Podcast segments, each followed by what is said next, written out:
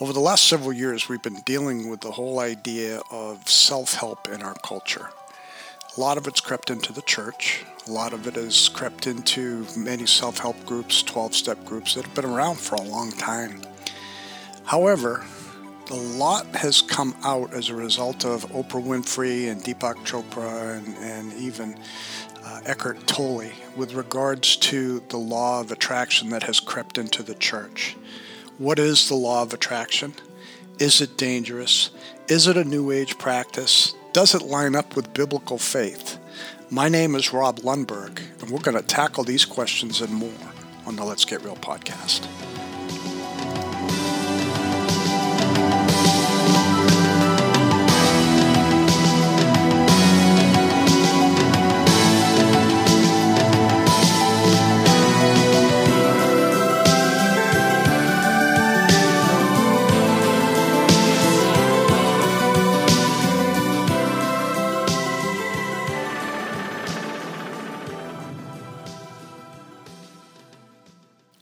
Thank you for coming back to the Let's Get Real podcast. My name is Rob Lundberg. And, you know, a couple weeks ago, I dealt with the whole idea of New Age practices in the church. And as I thought about it, and I was actually contemplating, without misusing that word, not contemplative prayer, but just thinking about what to tackle, I guess, would be the best thing because last week we talked about contemplative or centering prayer. And we brought out the whole idea of how, how it's not biblical, how it's lined up with Buddhist and hypnotic teachings and transcendental meditation and all this other stuff. But this week, I've been thinking about how to address the whole idea of the law of attraction, you know, because there's a lot of influence of the law of attraction in our culture. We see it in the media. We see it with Oprah Winfrey, Eckhart Tolle, and and others that other gurus and guruettes that Oprah brings on her talking heads show. And then we also see people like oh uh, Joel Osteen and some of those types of churches and I would venture to say that we have a local church here in Fredericksburg where maybe that pastor has been discipled in presentation on how to present a sermon based on some things with regards to the law of attraction. But nevertheless, that's neither here nor there the law of attraction is pretty prevalent in the Christian church. So, what I want to do in the amount of time that I have is I want to tackle as much as I can, and I may have to spend a couple weeks doing this.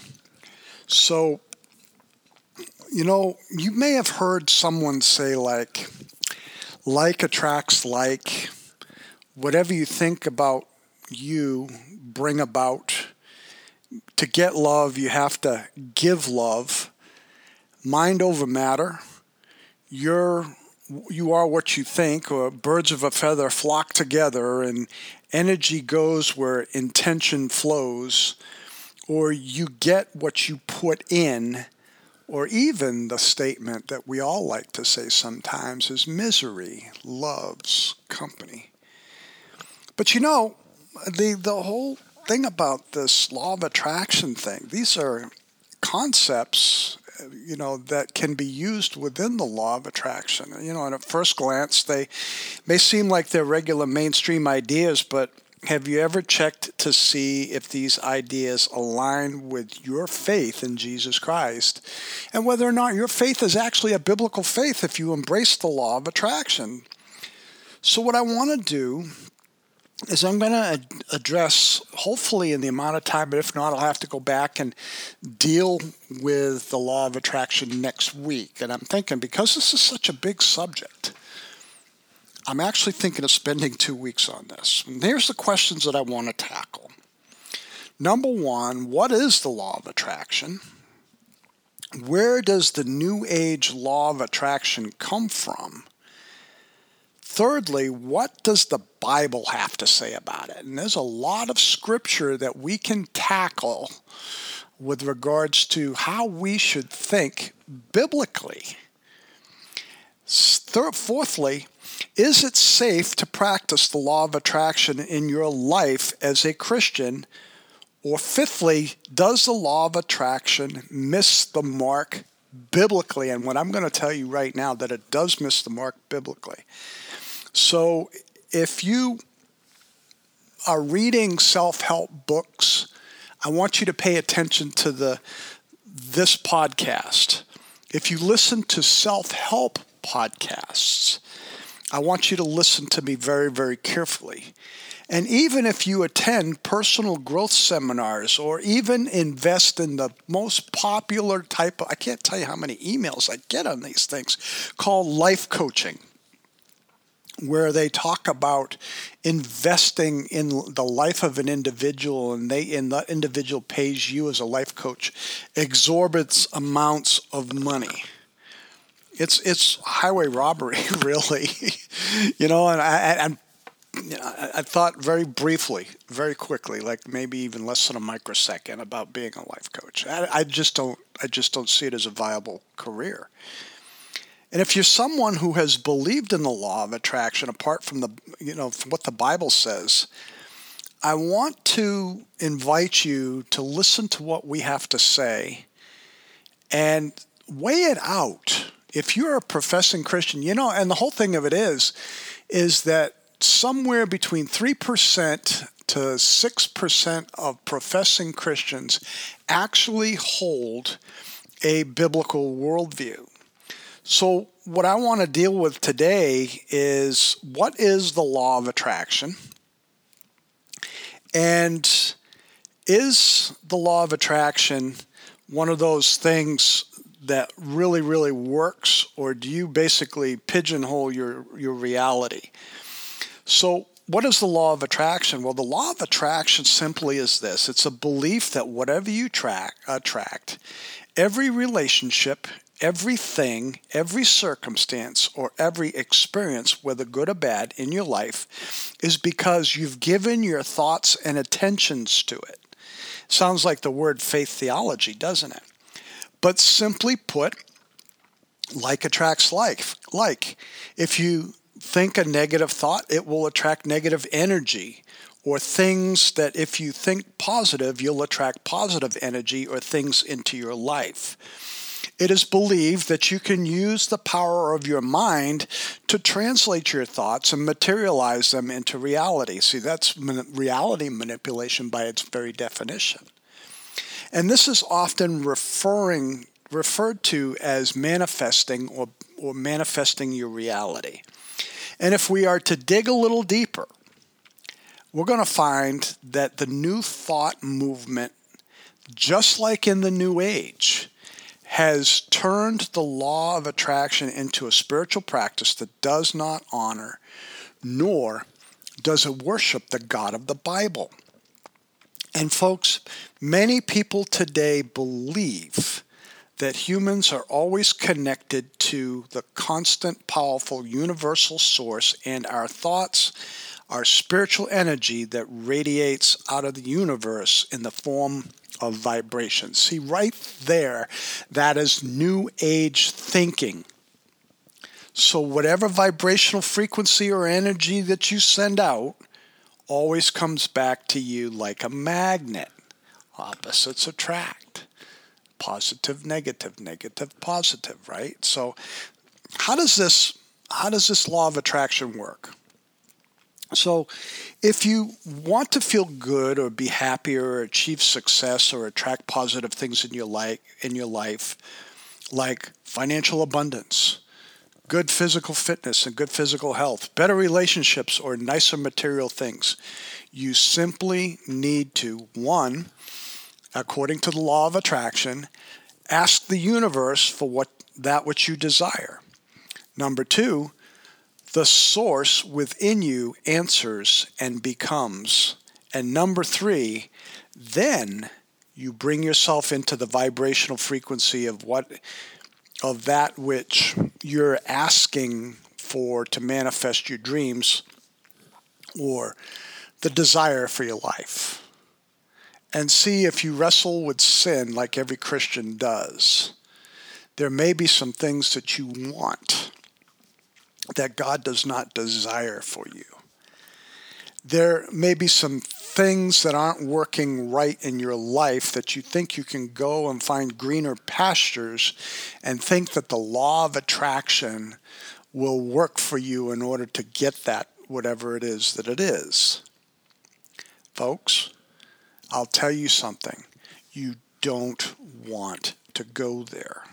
If you're a Christian, I hope from just what I've shared with you so far, I hope you can already see some red flags. And if you don't, I want us to look deeper. I want us to look where the law of attraction and new thought movement comes from. What are the origins of the law of attraction? So that's another question we want to answer right here. I think that's probably the third one. So we're going doing pretty good on time.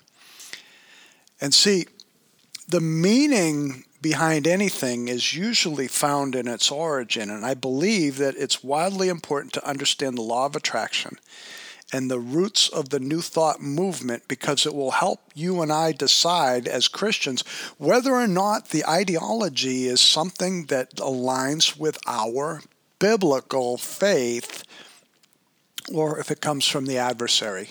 I'm going to tell you something right now. It doesn't align with our biblical faith but I'm going to prove that to you. There's a guy by the name of uh, Phineas Quimby, who was one of the founding fathers of the New Thought movement. And the New Thought movement began in the early 19th century and grew out of the ideas and theories that brought forth the Quimby, Quimby manuscripts. Phineas Quimby, who was a mesmerist and medium, a medium is not good. And if you go and you look at my blog, one of my last blog posts, it talks about going uh, about about whether or not 12 what I call the dirty dozen of occult practices in the New Age. Quimby would fall under one of these practices uh, Quimby believed that every phenomenon in the natural world has its birth in the spiritual world and believed that, quote, all diseases are in error in the mind or patients' mistaken beliefs. Now, folks, I'm going to stop there for just a moment. Because if you look at the word faith theology, you hear a lot of that with Kenneth Copeland and the late Kenneth Hagin, and even Benny Hinn. Quimby claimed to heal himself by tapping into the same healing power that Jesus used, and he began experiments to test that theory about his about healing patients' diseases without medication through the redirection of his patients' minds. And of course, if you think about it, Mary Baker Glover Patterson Eddy, the founder of Christian Science, which is a mind science cult that that started in New England, this is a lot of what is involved in that as well. You know, as I think about Quimby and I, I think about it and I read others who have read through Quimby, Quimby acknowledged and referenced the Bible and teaching of Jesus, but he began to draw new conclusions that are in direct conflict to the Bible. For example, Quimby believed, and this is from his book on page 201, Christ never intended to be applied to Jesus as a man, but the, uh, to a truth superior to the natural man. That is truth that is what prophets foretold, and it's been called by various names, but is the same truth. There is a natural body of flesh and blood, which was Jesus. His mind, like all others, was subject to the law of the truth that could be developed through the natural man. This power Jesus tried to convince people of as as I am trying to convince people that there are such a state as clairvoyance that is that there is a power that has an identity and can act upon the natural man, which the natural man is ignorant of. When this power acts upon his senses, it acts in the form of an idea or thought. Natural man receives it like a servant, but acts through, though he uh, was the father of the idea. The world gives him credit for his, this superiority over the rest of his fellow men. Now, I want you to think about this for a minute because this was one of Quimby's many conclusions that clearly show us where the gospel of Jesus was fractured and where the devil began to pervert biblical concepts and turn them entirely into some new false promise. Now, from a Christian perspective, this is the heart of the matter. Now, you remember a book that came out like in 2006, Rhonda Byrne's book, The Secret.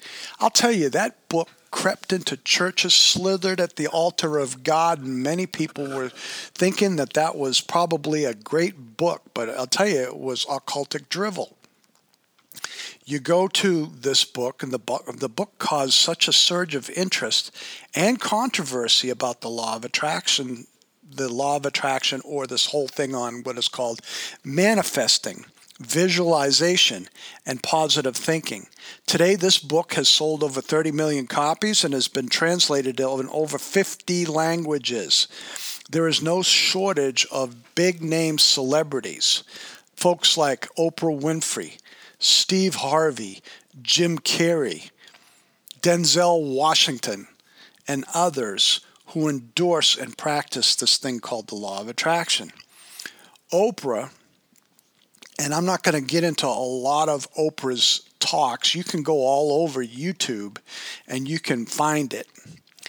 But Oprah even claims to be a Christian while believing Jesus is not the only way to salvation. And there's a video out there, I'm pretty sure it's still on there. But see, Today's version of the law of attraction has radically evolved since the 19th century. Te- the teachings of Jesus and the mention of the Bible have been removed, and the basis for the law of attraction now claims to be rooted in what is known as the laws of science. There's nothing scientific about it. It's all mind science, is what it is. Not only has Jesus been removed, but the law of attraction teachers of today claim that we can become gods. Sounds like the word faith theology, right? And here are just some excerpts from the book of The Secret, and I'm not going to read all of them to you. But I'll just tell you that this is not new, nor is it a secret when you hear what I'm going to read to you. You are God in a physical body. You are flesh in the spirit. You are eternal life expressing itself as you. You are a cosmic being. You are all power, you are all wisdom, you are all intelligent, you are all perfection, you are all magnificent. You are the creator, and you are creating the creation of you on this planet. That's heresy. Next one. The earth turns on its orbit for you. The oceans ebb and flow for you. Birds sing for you. The sun rises, it sets for you. The stars come out for you. Every beautiful thing you see and every wondrous thing you experience is all there for you. And let me tell you, in the secret, you is capital Y. What does that say? It says that you are being deified if you go by this whole idea of the law of attraction. Folks, that is off the reservation. It goes on to say, take a look around. None of it can exist without you. In other words, you create your reality. You are the center of your universe. Basically, it's cosmic humanism. Okay? Let me read the other one. There's three of them here. So, whatever you look at, the result is still the same. We are capital O, one we are all connected and we are all part of the one energy field or one supreme mind or the one consciousness or the one creative source. Call it whatever you want, but we are all capital O one. Folks, that's monism and it's heresy. It is not in line with biblical teaching. This is, again, not something new, but I will tell you that this is not biblical. And it reminds me of the encounter that Eve had in the garden. Yes, I believe in a literal Adam and Eve, contrary to a rising amount of people in the evangelical community and some apologists who reject a literal Adam and Eve based on an older apologist view of some primordial race of people. But this, my friends, is nothing secret. In fact, it smells just like the lie that the serpent gave Eve when he said, You will not surely die. For God knows that when you eat from it, your eyes will be open and you will be like God, knowing good and evil. That's from Genesis chapter 3, verses 4 and 5. Now, it's been over a decade since the secret was written, but the deceit from Satan is rampant still today. You can find it in modern day teachers of the law of attraction coming out with books, coming out with courses, coming out with coaching and some of the most popular teachers of the law of attraction are folks like Esther and Jerry Hicks, Helen Schucman, Eckhart Tolle, Gabby Bernstein, Jack Canfield, Robert Proctor, Dr. Wayne Dyer, Louise Hay of the Hay Publishing House, Deepak Chopra, and Brooke Castillo. Now, there's an obviously much deeper history than what we could dig into but I mean, if you go back into the New Thought movement with Helena Blavatsky and others, you can actually find this occultic thinking tying in from Quimby to Blavatsky all the way forward, fast forward to where we are today. We can point to scriptures that can make the law of attraction sound like a biblical practice. Um, I'm not going to do that but I will say that there there are people out there that do, uh, for lack of better term, twist scripture to make it sound like it is biblical. And I don't think I'm going to get through all of this today, but what I will do is I will share with you up to this point, and then next week I think what we'll do is we're, we're going to talk about what where the law of attraction misses the mark biblically. Because, folks, as you can see, as, as, as you can hear, it does miss the mark. But, you know, for example, let me give you a, a passage of scripture. Eh, you know,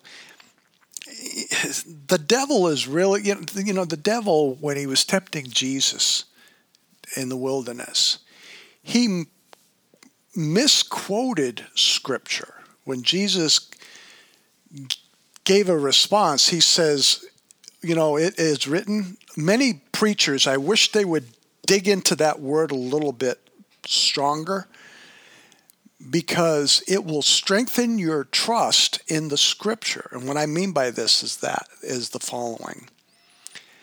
When you see Jesus say in the Gospels, it is written. Actually, what Jesus is saying, and our English language doesn't do well, in the editorial committees of the, of the scripture texts, uh, the various translations, should do a better job. When Jesus says it is written, it means it stands past, present, and future written. Past action, present results. It's a perfect tense verb. Okay?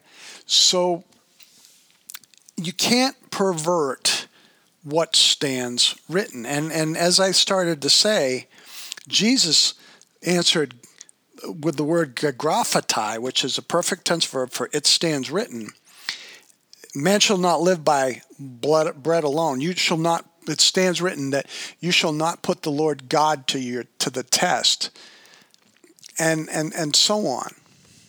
But the enemy twists Scripture, and I can point out dozens of scriptures that can make a case that the law of attraction is a biblical principle. And I'm not going to do that in this episode today. I'll deal with that next week. But it is the nature of the devil to per- pervert the straight paths of, of the Lord. We see this in Acts 13:10 and even in Galatians 1 7 through 9, and it warns people it, warn, it warns believers. Some people are throwing you into confusion and are trying to pervert the gospel of Christ. So if you can recall Quimby, Phineas Quimby as the father of the New Thought movement, and how he twisted the tenets of the gospel together with his own mind science ideas. This is why we can find threads of biblical truth that make the law of attraction sound like it perfectly lines up with the scriptures and lines up with Jesus for Christians. But, folks, there are some key differences between spiritual junkies who practice the law of attraction and biblical Christians. And what I'm going to do is I'm just going to highlight these things real quickly in the amount of time that I have. And then next week, I'm going to dig back into them so that you can understand where we're coming from. Number one, worshiping creation and not the creator, as this does. Source energy. You have meditation, which meditation in the law of attraction is not pondering on Scripture if it is pondering on Scripture, it's misusing Scripture. Okay? But if it's Eastern philosophy, Eastern philosophical meditation is navel gazing. It's basically looking within. It's drawing from the power of in, within. And so, if you are thinking that it's you and it's all about you, folks, it's not about you. It's all about what Jesus has done. So that kind of meditation, prayer. Well, prayer. We talked about uh, that with reference to contemplative prayer last week. And then the whole idea of my will versus God's will. And, and then there is nothing in the context of Scripture, and you're going to find out if you hang around with the Rob Dog at all, you're going to find out that context, context, context is a big thing with us. So, that being said, and the amount of time that we have today, I'm going to dig back into this next week.